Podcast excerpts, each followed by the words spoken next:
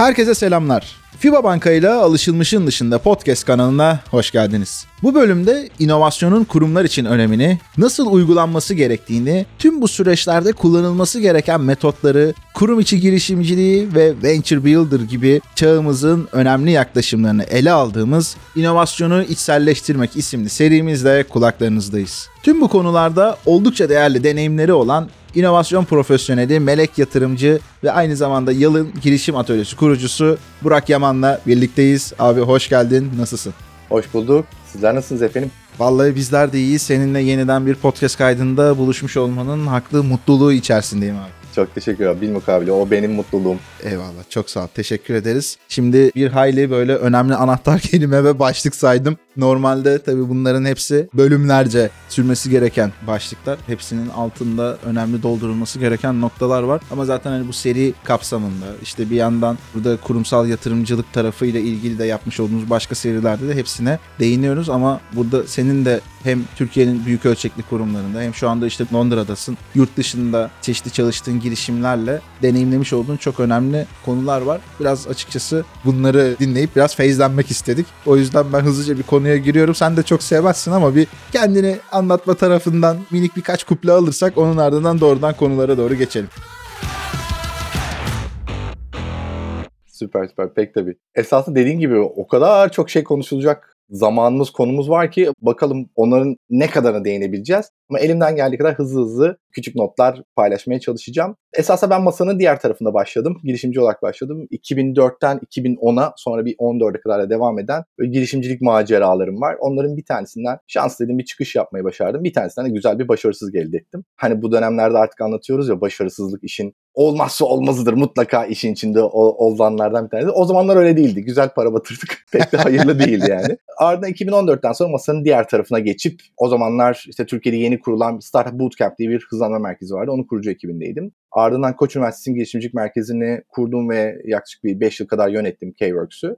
Ardından da bu süreçler içerisinde zaten birlikte çalıştığımız çok fazla kurum vardı. Türkiye'nin büyük holdinglerinin hemen hemen birçoğuyla çeşitli inovasyon ve kurumsal hızlandırma ve kurumsal girişimci fonları tarafında birlikte çalıştık ama buradan sonra bakalım işe nasıl devam edebiliriz derken Ezaybaş'ın Momentum diye bir fonu, 30 milyon dolarlık bir fonun tarafında kendime bir yeni patika buldum. Sonra o fonun kurulması Eczacıbaşı Holding çerçevesindeki bu girişimcilik ve kurum girişimcilik çalışmaları yürütmesi tarafında aktif görev aldım. Bu süreçlerde kendim yatırımlarıma devam ediyordum. Onlardan da yine bir tane çıkış, bir tane ceketini alma şeklinde yeni hikayem var. Şu an hala hazırda iki yatırım hala devam ediyor aktif kendi yatırımlarından. Bakalım onlar nereye gidecek, nasıl sonuçlanacak onu göreceğiz. Son iki yıldır da yaklaşık iki buçuk yıl oldu İngiltere'deyim. Artık bu bahsettiğim hikayeleri gerek Birleşik Krallık civarında gerekse işte farklı coğrafyalarda farklı girişimler ve mekanizmalar için destek vermeye ve kullanmaya devam ediyorum. Anladım abi süper ben burada yakından tanıyorum ama işte dinleyicilerimizin de buradaki bu deneyimleri bilmesi bence önemli. Çünkü işte konumuz inovasyonu içselleştirmek ve bunu hem büyük ölçekli kurumlar nezdinde hem girişimler için hem de so işin belki de sosyal hayatındaki o bireysel yaşantımızla ilgili kısımlar için de konuşmamızın önemli olduğunu düşünüyorum. Sen de bunu tüm bu kapsamlarda içselleştirmiş birisisin. Çünkü bireysel anlamda işte girişimcilik deneyimin var, kurum içi girişimcilik tarafı var. Burada kurum içi girişimcilik ve inovasyon programlarını yönetmişliğim var. CVC kurulumları, kendin yatırımcı deneyimi vesaire. Bu da aslında yine geçmişte de senden de sıklıkla duyduğum bir kavram vardı. İyi bir inovatör olmak. Bunun bazı işte gereklilikleri, bu yenilikçi yaklaşımın adapte edilmesiyle ilgili konular var. Biraz şu kavramı açarak devam edelim istiyorum aslında. Senin için neler ifade ediyor? Süper. Ya esasında bu kavram bir lanette beraberinde getiriyor.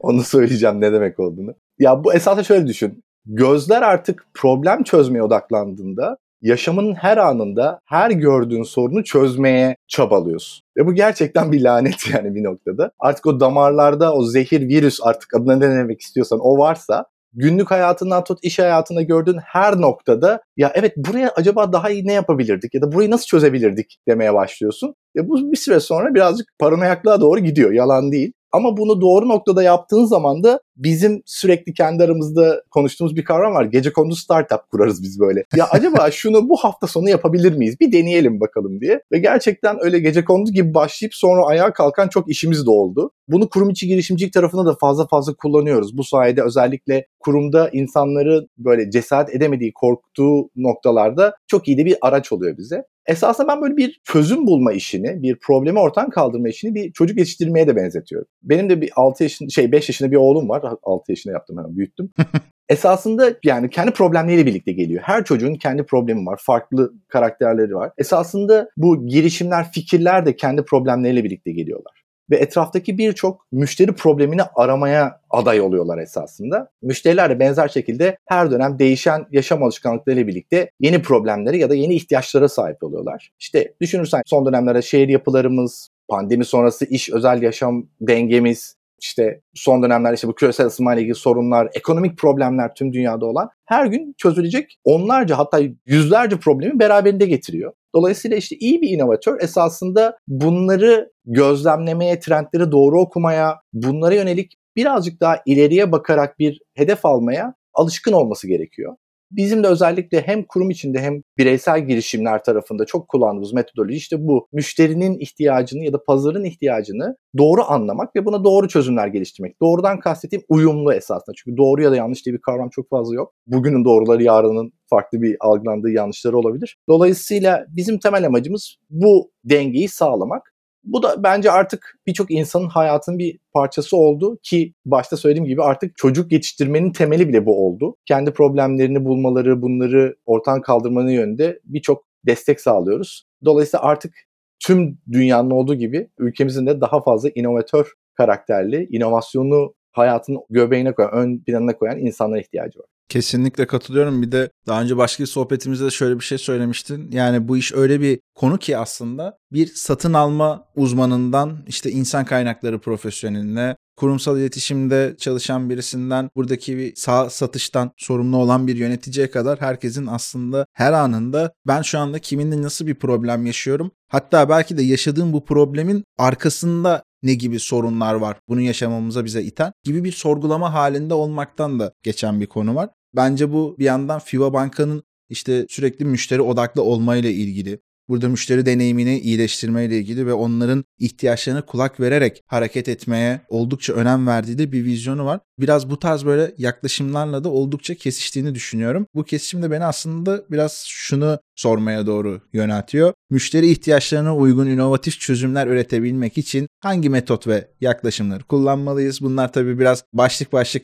değerlendirebilecek olduğumuz şeyler ama biraz onlara dokunup onun ardından da bu bakış açısını işte nasıl kazanmalı, nasıl uygulamalı gibi taraflara da dokunursak süper olur. Ardından da biraz kurum içi girişimciliğe doğru ilerleriz. Hay hay. Ya esasında hani benim de şirketimin içerisinde olan yalın girişim hareketi 2010 yılından itibaren herkesin en çok sevdiği işte Lean Startup metodolojisi herkesin çok sevdiği yöntemlerin başında geliyor. Ama sadece bununla düşünmemek lazım. Esasında temelde tüm metodolojiler insan ihtiyaçlarına ve problemlerine odaklanıyor her zaman bir insana yönelik bir tasarım yapmaya çalışıyor. Bir tasarım odaklı düşünce ve hızlı geliştirme metoduna kafayı yoruyor. Ve bunları ne yaparsak yapalım nasıl efektif ve etkin bir yöntemle yaptığımızı her zaman önemsememiz gerektiğini düşünüyoruz. Bu nedenle artık kurumların ve girişimlerin en önemli rakibi birazcık da zaman. Çünkü herhangi bir fikir dünyanın herhangi bir noktasında 200 kişinin daha aklına geliyor. Yani bu kurum içi ya da kurum dışı hiç fark etmeden söylüyorum bunu. Dolayısıyla trendler çok benzer. Örnek mesela bu aralar yapay zeka ile ilgili içerik üretimi konuşuyoruz değil mi? Sadece bu ay Product Hunt'ta 40 tane yeni yapay zeka temelli içerik üretim aracı çıktı. İnanabiliyor musun? Yani bugüne kadar çıkanların kaç kaç katı yani. İşin e, ne kadar büyük bir noktaya doğru gittiğiyle ilgili bence önemli bir örnek. Belki eskiden yılda 40 tane çıkmıyordu. Evet evet yani hatta Papa ile ilgili içerikleri nedeniyle İtalya şu an Midjourney'e erişimi kısıtladı. Yani ilginç bir dünyaya gidiyoruz. Çünkü artık insanları manipüle edebilecek içerikleri daha üretebiliyorsunuz yapay zeka ile birlikte. O yüzden mutlaka ve mutlaka bugünün olmazsa olmazı hız. Burada hatta çok kullandığımız bir söz var. Asıl amaç başkalarından daha hızlı pazarı anlamak ve çözümler üretmektir diyoruz. Çünkü mutlaka birileri de o işe giriyor o işi diğerlerinden daha hızlı yapabilenler kazanıyor. Ya bunu da dediğim gibi şu an en iyi teknoloji ve inovatif girişimler yapıyor. Yani bunu geleneksel girişimcilikten biraz ayırmak lazım ister istemez. Hani burada esnaf girişimciliğine hiçbir sözüm yok ya da esnaflığa bir sözüm yok, müteşebbisliğe bir sözüm yok. Ancak bu işi en iyi yapanlar daha çok inovasyonu daha ön plana alanlar, teknolojiyi daha iyi kullananlar oluyor. Bunun yanında özellikle açık inovasyon, kurum içi girişimcilik, kurumsal hızlanma programları, yatırım mekanizmaları bunlar da kurum tarafındaki bizim kullandığımız güzel enstrümanlar. Ama mutlaka mutlaka hepsi dönüp dolaşıp ne kadar hızlı ne kadar etkin bir iş modeli yaratabiliriz ve ne kadar büyük bir grubun problemin ya acısını çözebiliriz. Bazen problem ya da bir ihtiyaç olmuyor, bir fırsat da olabiliyor. İşte bu noktada da doğru fırsatları görebilmek için hem trendleri hem o değişen alışkanlıkları iyi takip etmek gerekiyor. Burada özellikle büyük kurumları bir uçak gemisine benzetirsek yani rotasını değiştirmek için çok zaman harcaması lazım. Çok da kolay değil. Ama zaten tüm geminin rotasını da değiştirmeye de çok da ihtiyaç yok. Bu nedenle belki küçük, çevik, hızlı küçük uçaklar ya da hücum botlar çıkartması onun için çok daha anlamlı oluyor. Bu anlamda da biz büyük uçak gemilerini, büyük kurumlara diyoruz ki siz tüm gemiyi çevirmeden önce önce birazcık etrafı keşfedecek küçük hücum botlar çıkarın. Ondan sonra gemiyi ne tarafa döndüreceğimizi biraz daha fazla karar verebiliriz diyoruz. Bence çok güzel metafor oldu bu arada. Ağzına sağlık. Gerçekten o kurumun içerisinde o kadar büyük bir yapı var ki doğal olarak o kadar fazla sayıda paydaşla birlikte o kararları verip hızlı bir şekilde aksiyon almak çok zor olabiliyor ama bunu içeride küçük kendi karar mekanizmasında olduğu bir ekibe doğru devrettiğiniz zaman ve tabii ki yine kurumun kaynaklarından ve oradaki bazı sorumluluklardan da eşit dengede faydalanıp ve onun hakkını verip bu işi götürebildiği sürece çok güzel hızlı keşiflerle işte o Lean Startup'ta da olan hızlı dene, hızlı yanıl, kur, ölç, öğren gibi döngüleri çok daha iyi bir şekilde uygulayabiliyoruz. Bu da aslında hazır bu kurumlarda bunun uygulanmasından bahsetmişken biraz kurum içi girişimcilik süreçleri nasıl olmalı? Burada hem kurumda bu programı yürüten ekiplere hem de bu programa katılan kurum çalışanlarına neler düşüyor, sorumluluklar neler, hakkı verilmesi gereken konular neler? Biraz bunlara da değinirsek süper olur olması gerekenler mi olanları mı konuşalım orada.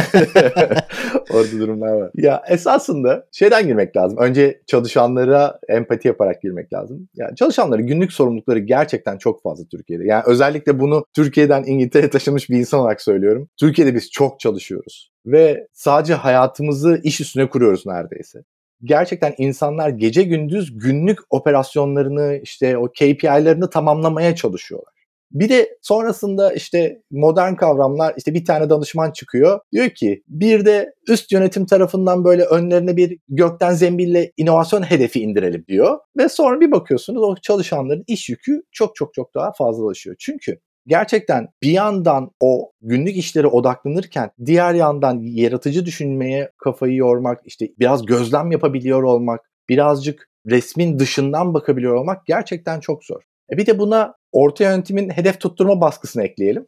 Ne oldu? Bizim inovasyon hayallerimiz hepsi rafa kalktı. İşte ilk olarak bu yaklaşımdan vazgeçmek gerek. Yani inovasyon kurumsal yapının farklı basamaklarında farklı önceliklere sahip. Genellikle kariyerlerin ilk yılında insanlar çok daha heveslidirler. Özellikle üst yönetim tarafında da bu iş olmazsa olmaz bir rota çizme anlamında çok ön plandadır. Ama orta yönetim genellikle çok motive değildir bu tür konulara. Çünkü onlar kariyerinin belli bir şeyini yakalamıştır ve birazcık eski köye yeni adet getirmesini çok sevmezler. Ya bu genelleme yapıyorum ama hani sonuçta karşılaştığımız bir takım çıktılar diyeyim. Bu nedenle esasında kurumlara tek bir reçete de çok öneremiyoruz. Orada önemli olan inovasyonun lokomotif kim olacak?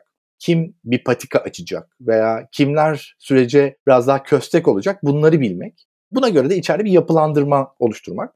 Yani kurum içi girişimcilik en basit anlatımla esasında 3 tane patikaya sahip. Bir tanesi fikri içeride bir iş birbirine dönüştürmek. Diğeri o fikri dışarı çıkarıp bizim spin-off dediğimiz daha çok kendi ayakları üzerinde duran bir şirkete dönüştürmek. Veya bunların daha bir hibrit halini kullanmak yani. Önce kronolojik olarak birini sonra diğerini yapmak gibi.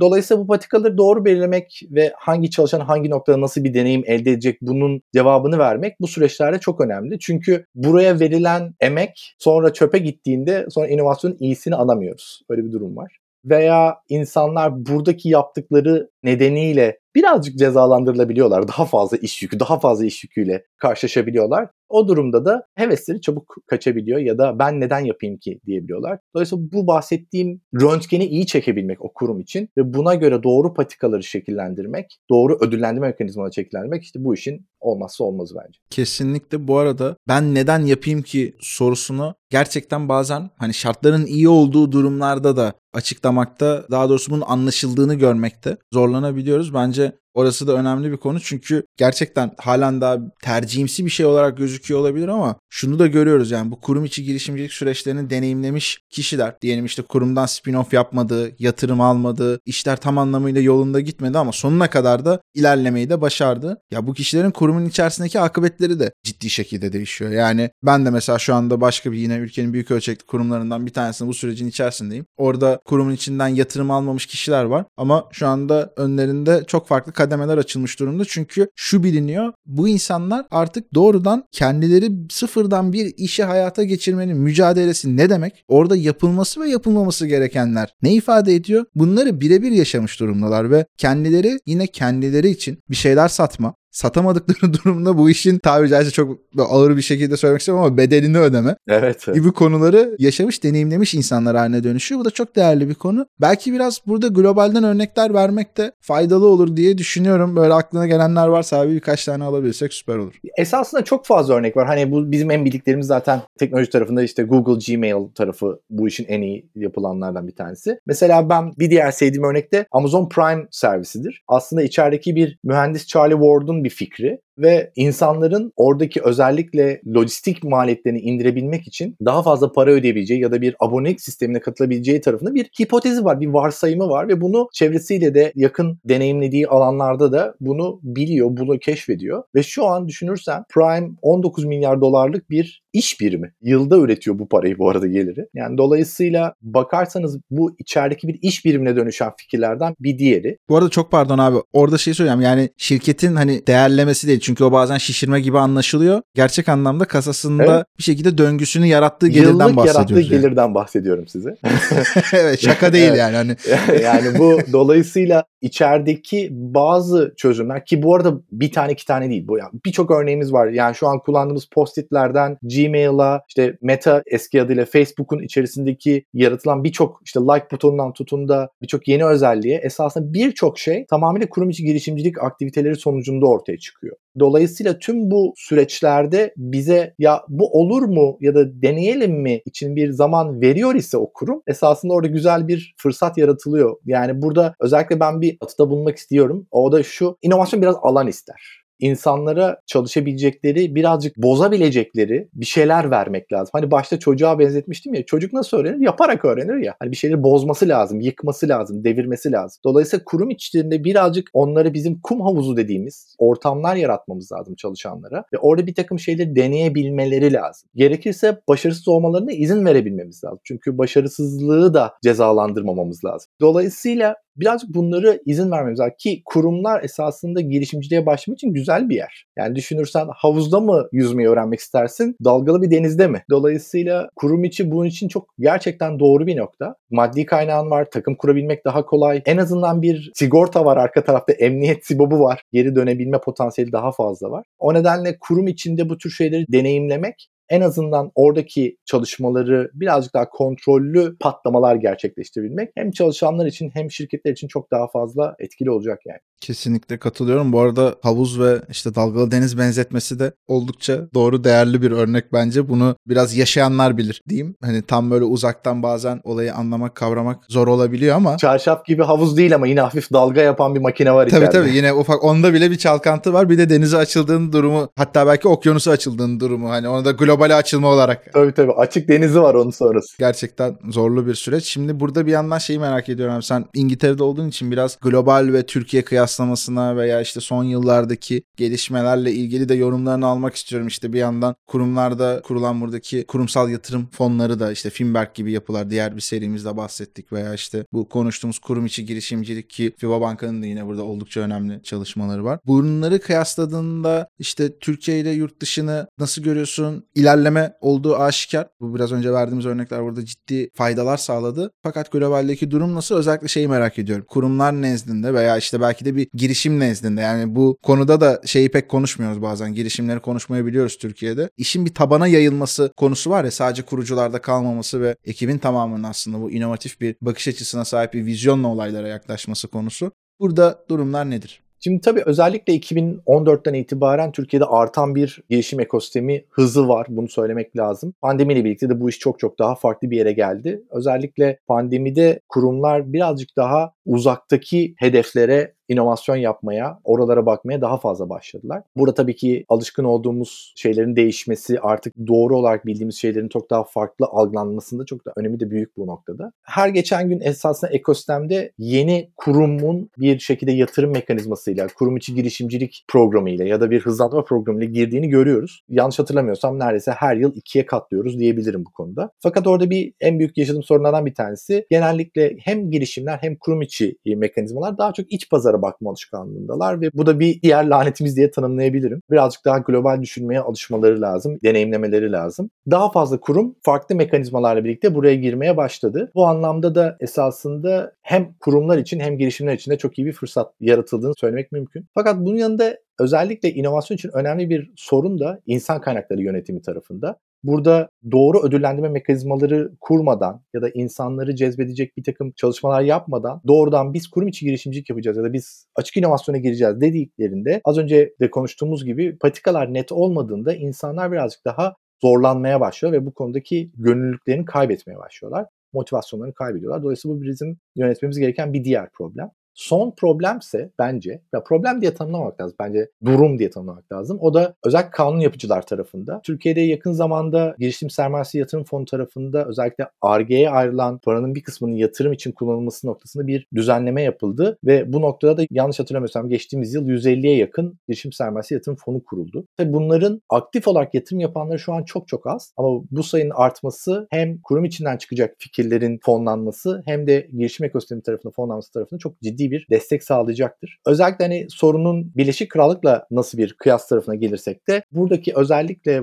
var olan düzenlemeler bu tür çalışmalar için çok iyi bir zemin hazırlıyor. Vergi muafiyetleri, bir takım hibe programları, insanların özellikle daha fazla girişimcilik çalışmasına girmesini çok onları motive ediyor. Son günlerde Türkiye'de yeni bir konu yatırımların esasında bir kısmının vergi olarak alınması yönünde bir çalışma başlatıldı. Umarım oradan da dönülecektir. Çünkü bu az önce konuştuklarımız hepsinin tam tersine bir düzenleme olacak. Ama bu tür çalışmalar giderek arttı ve bence ekosistem anlamında çok iyi ilerliyoruz. Oyun, e-ticaret tarafı ve işte kurumsal yazılım tarafında da Türkiye bence çok önemli oyuncular arasında yer alıyor. Kesinlikle abi. Buradaki bu gelişme bence gerçekten çok mutlu edici çünkü şöyle bir durum vardı. Eskiden hep yurt dışından olan örnekleri konuşuyorduk. Yani artık hani ben de bir podcaster olarak ve ağırlıklı böyle hani girişimcilik, teknoloji, inovasyon alanında da içerikler üreten birisi olarak gerçekten konuk bulmanın böyle zor olduğu bir dönem vardı veya çok kısıtlı döngülerle gidiyordu. Yani halen daha inanılmaz bir bolluk içerisindeyiz falan gibi bir duruma gelmemize biraz daha zaman var. Ama gerçekten bunun ne kadar çeşitlendiği, bu işlerin çok daha rahatladığı ve çok farklı sektörlere ve yaş gruplarına indiği de bence oldukça aşikar.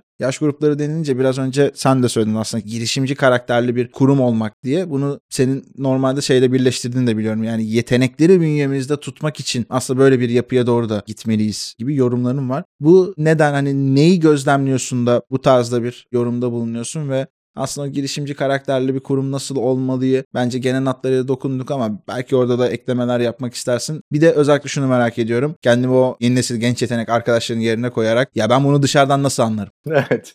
Onu dışarıdan anlamak güç gerçi ama bu konuda artık artan bir iletişim kanalı yoğunluğu var. Bir şekilde onu keşfetmenin yöntemlerinden bahsetmiş olayım orada. Başta konuşmuştuk ki inovasyon biraz alan ister diye. Dolayısıyla kurumlar biraz çalışanlarına alan vermeliler. Yani günlük işlerinden biraz geriye çekilip çalışanların belli zamanlarda bu büyük resme bakmalarını sağlayabilirlerse çok çok daha iyi bir çalışma başlıyor. Bir de bazen hani olması gereken diye bir kavram konuşuyoruz ama esasında olması gereken diye bir durum yok. Çünkü her kurumun inovasyon yapış şekli farklı olabilir. Biz bazen böyle çok büyük lansmanlar vesaire yapmadan küçük gerilla ekiplerle ki buna hani havalı adıyla çevik takımlar diyoruz. Küçük takımlar kurup onlarla bir şeyler deneyip gece kondu startuplar deneyip ya da spin-off'lar deneyip oradan sonra bakalım bunu kurum kültürüne yaygınlaştırabiliyor muyuz? Biraz buna bakıyoruz. Kurum içerisindeki bu ajanları, elçileri ne kadar yaygınlaştırırsa o kadar da dışarıdan da inovatif görünmeye başlıyor. Bu hani yukarıda bahsetmiştim ya hiçbir başarı cezasız kalmaz diye. Yani çalışanların bu inovasyona ayırdıkları vakitleri eğer kendi günlük işlerinden ayıramıyorlarsa ve orada boğulmaları neden oluyorlarsa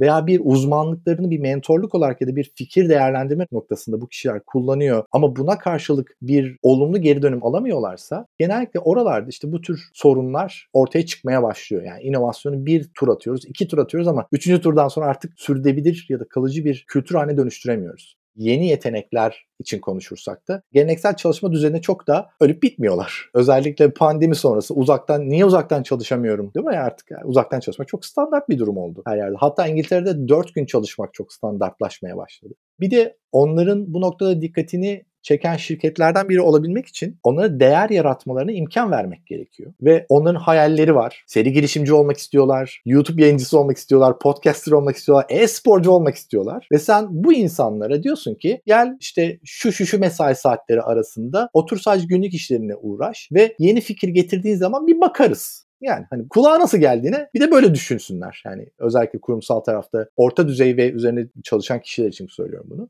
Diğer sorunu biraz bağlarsam da özellikle bunu dışarıdan nasıl anlarız? Bunu bir soruyla cevap vereceğim esasında. Sattığın bir ürün olduğunu düşün ve bir müşterinin senin sattığın üründen memnun olduğunu nasıl anlarsın? Basit bir şekilde senin gönüllü satıcılığını yapıyorsa, senin ürününden dışarıda bahsediyorsa, başka insanların da bu ürünü almasını istiyorsa anlarsın ki o da memnun, sen de doğru bir iş yapıyorsun. İşte esasında çalışanların dışarıda ne kadar konuştuğu, dışarı kastettiğim artık sosyal medyayı kastediyorum. Yaptıkları işleri ne kadar göğsünü gere gere anlattığı veya işte inovasyon çalışmaları sonrasında ortaya çıkarttığı şeyleri evet bu benim imzam olan bir iş dediğini duyduğunda ya da gördüğünde anlıyorsun ki evet doğru işler yapmaya başlıyorsun hani o tarafta özellikle ödüllendirme mekanizmalarının çok da maddi anlamda değil de biraz daha manevi anlamda odaklandığını görüyoruz ve ki bence doğru olanlar da çalışanlar da bu noktada. Yani her geçen gün inovasyon çalışmalarına katılan kişi sayısı ne kadar artıyorsa, onların adanmışlık oranı ne kadar artıyorsa, süreç sonunda geri bildirimleri mutlaka bir şekilde ulaştırıyorsa, başarılı ya da başarısız diye tanımladığımız çıktıları ölçebiliyor ve bunları takip edip iyileştirebiliyorsak, dolayısıyla orada doğru giden bir şeyler olduğundan bahsetmek lazım burada artık hani başarısızlığı daha da arttırıyoruz ya hani yüceltiyoruz Hı-hı. artık bugünlerde. Orada şunu söylemek lazım. Başarısız dediğiniz şey beklenenden farklı bir sonuç çıkması esasında deneyim elde etmek. Ortaya bir teori ortaya atıyorsunuz ya da hipotez ortaya atıyorsunuz. Başka bir sonuç çıkıyor. Bu başarısızlık değil ki. Bu işin nasıl yapılamayacağını öğrenme yöntemi ya da şu anki denemenin farklı bir sonuç vermesi. Dolayısıyla insanlara birazcık başarısızlık imkanı da yaratırsa o kurumlar dışarıdan da çok daha iyi görünmeye ve iyi kulağa gelmeye başlayacaktır. Vallahi abi çok teşekkür ediyorum. Yani işin buradaki bütün kapsam için aslında söylüyorum. Değindiğimiz noktalar çok değerli, önemli. En sonunda işte burada bu başarısızlık üstüne olan vurgular da bence önemli oldu. Çünkü öyle bir hale gelmiş durumdayız ki işte pek çok büyük ölçekli kurum içerisinde de bunun zaman zaman işte girişimlere de sirayet ettiğini de düşünüyoruz. Hatta işte burada podcast dünyasının aslında önemli ölçüde dinleyicisi olan yeni nesil genç yetenekler tarafında da gerçekten ya her şeyde başarılı olmak zorunda mıyım konusunun oldukça sorgulandığı ve bence çok da insani. Ya hiç mi hata yapma lüksümüz yok? Yani ben herhangi bir konuyla ilgili biraz başarısız olduğumda başıma bu kadar fazla şey gelmeli mi gerçekten? Sorguladığımız diyeyim hatta. Bir dönemin içerisindeyiz. Bence zaten burada girişimciliğin ve inovasyon dünyasının o senin de bahsettiğin o alan açmanın içerisinde de tam olarak böyle bir konu var. Bölümün de sonuna gelmiş durumdayız. Çok keyifli güzel bir sohbet oldu. Sadece seni bırakmadan hemen burada illa girişimcilik ve yatırım dünyası ile ilgili olmak zorunda değil bu arada. Baştan hemen onu söyleyeyim. İlham olabilecek olduğunu düşündüğün bir metodoloji, yaklaşım, kitap, dizi, film, podcast vesaire herhangi bir önerini alabilirsem çok sevinirim. Tamam hay hay. Ufak bir ekleme yapacağım başarısızlıkla ilgili. Başarısızlığı bu kadar yüceltiyoruz ama çok da yönetmesi, kabul etmesi kolay bir şey değil. Bu biraz zamanla oluyor. Bu bir nevi o kasları geliştirmekle oluyor. Özellikle hem yöneticiler hem de genç yetenekler için konuşuyorum bunu. Bırakın zamanla alışacaksınız. İlk birkaç seferinden utanmanızdan da bir zarar gelmez. Sıkıntı yok. O başarısızlıkları öyle kabul edin diye bağlamış olayım. Şimdi kitap önerine gelirsek esasında kitap, film, dizi birkaç birkaç şey var kafamda. Burada of söyleyecek çok şey var.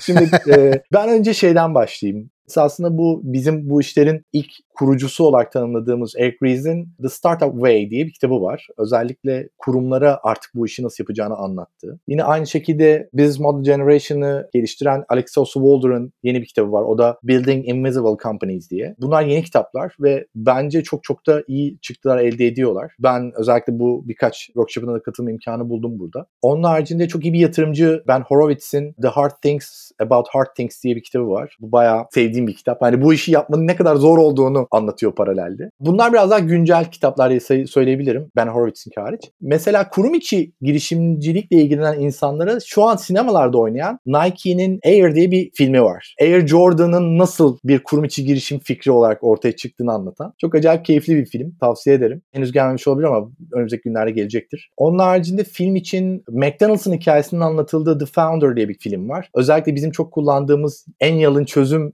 metaforunu çok iyi anlatır. Yani bir işi yapmadan önce esasında ona çok benzer küçük bir prototip yaparak müşteri önüne nasıl çıkartabilirsiniz diye. Dizi tarafı var. Dizide mutlaka aile şirketlerin dönüşümünü merak ederseniz Succession diye bir dizi var. Çok başarılı. Benim anlatımını çok sevdiğim ve böyle gerçekten metada geçen böyle uzak bir evrende geçen hikayeleri de anlatan Rick and Morty var. Müthiş onun haricinde son dönemlerde şeyi çok beğendim. Böyle girişimciliğe heveslenen insanlar için de olsun bu. WeWork'in hikayesinin anlatıldığı WeCrash bir de Spotify'ın hikayesinin anlatıldığı playlist. Bu iki dizi de çok iyi, çok hap ve doğru gerçek hikayeleri anlatıyorlar. Geldik sona podcast'te. Guy Raz'in bir podcast'ı var. How I Built This diye. Çok seviyorum, çok başarılı. Özellikle doğru örnekleri çıkartıyor. Çok bilinen örnekler de var içerisinde. Evans Baya'nın bir tane podcast'ı var. 90 Seconds of Innovation diye. Sadece bir buçuk dakika sürüyor her bir podcast. Özellikle benim gibi böyle hızlı bir şeyler isteyenler için çok fazla tavsiye ederim. Bir de Bry Ardinger'ın Inside Out Innovation diye bir podcast'ı var. Bu da özellikle kurum içi girişimcilikte yöneticiler için çok başarılı bir podcast. Zaten bunlar size herhalde bir birkaç ay yeter diye tahmin ediyorum şu an.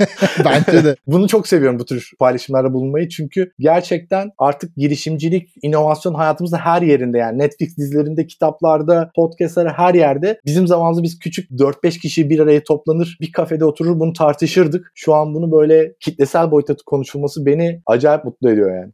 Kesinlikle abi yani sen tabii o dönemleri daha iyi yaşadığın için biz sizin yine bir şeyleri hazırladığınız bir ortama doğma fırsatı yakaladık. Ama hani bizim bile gördüğümüz ya vay be nereden nereye geldik dediğimiz bir ortam var. O yüzden çok çok değerli. Buralar eskiden dutluktu. Vallahi oraya doğru bağlanıyor.